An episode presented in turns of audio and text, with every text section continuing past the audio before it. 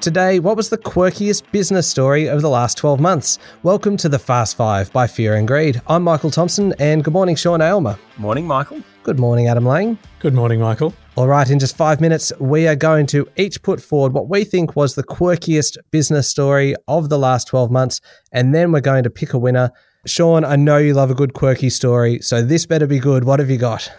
I'm sure you like this one too, because this is about one of the few birds in the world that does actually wave, which we know you like.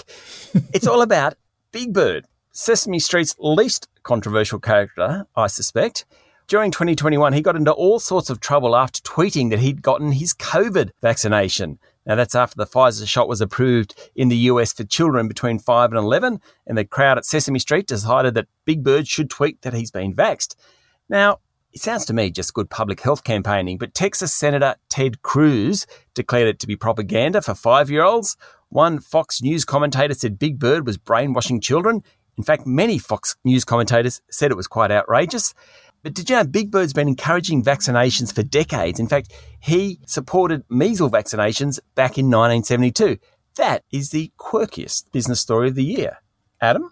So that is a ripper, but I think I've got one that's even more quirky. And now, we are not a financial advice show. Get your own financial advice. But what we've seen this year in people's appetite to invest is probably two big themes, and they're both quirky.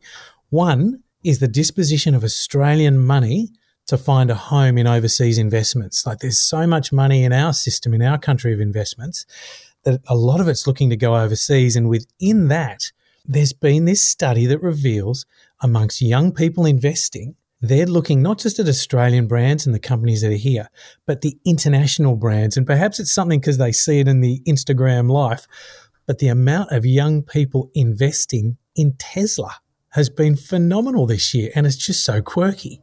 Okay, that is a, a good story.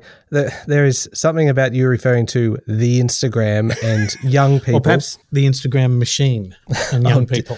Oh, dear Lord. Okay, I'm going to bring this one home with the absolute quirkiest story of the year. It is the extraordinary amount of cash that Australians have been squirreling away over the last twelve months. The thing that makes this so quirky and so unusual is that it's happened in spite of the pandemic, and there's been a real aversion to handling cash.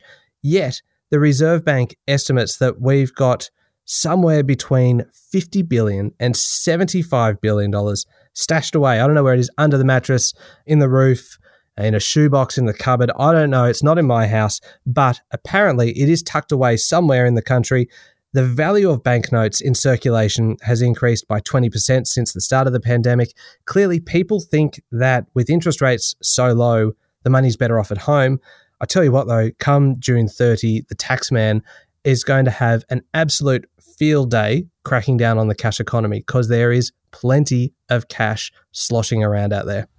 That's not bad, actually. I do quite like that one. Can I actually add another one? I'm not not allowed, but I'm going to. Hmm. I love the story that Cochlear, the hearing implant group, did so well yes. during the pandemic and lockdowns, because all these people had to wear masks. And suddenly, when you wear a mask, you can't lip read, and you realise how poor your hearing actually is. So Cochlear had a great time during the pandemic, because people wearing masks thinking, oh, actually, I can't hear anywhere near as well as I could.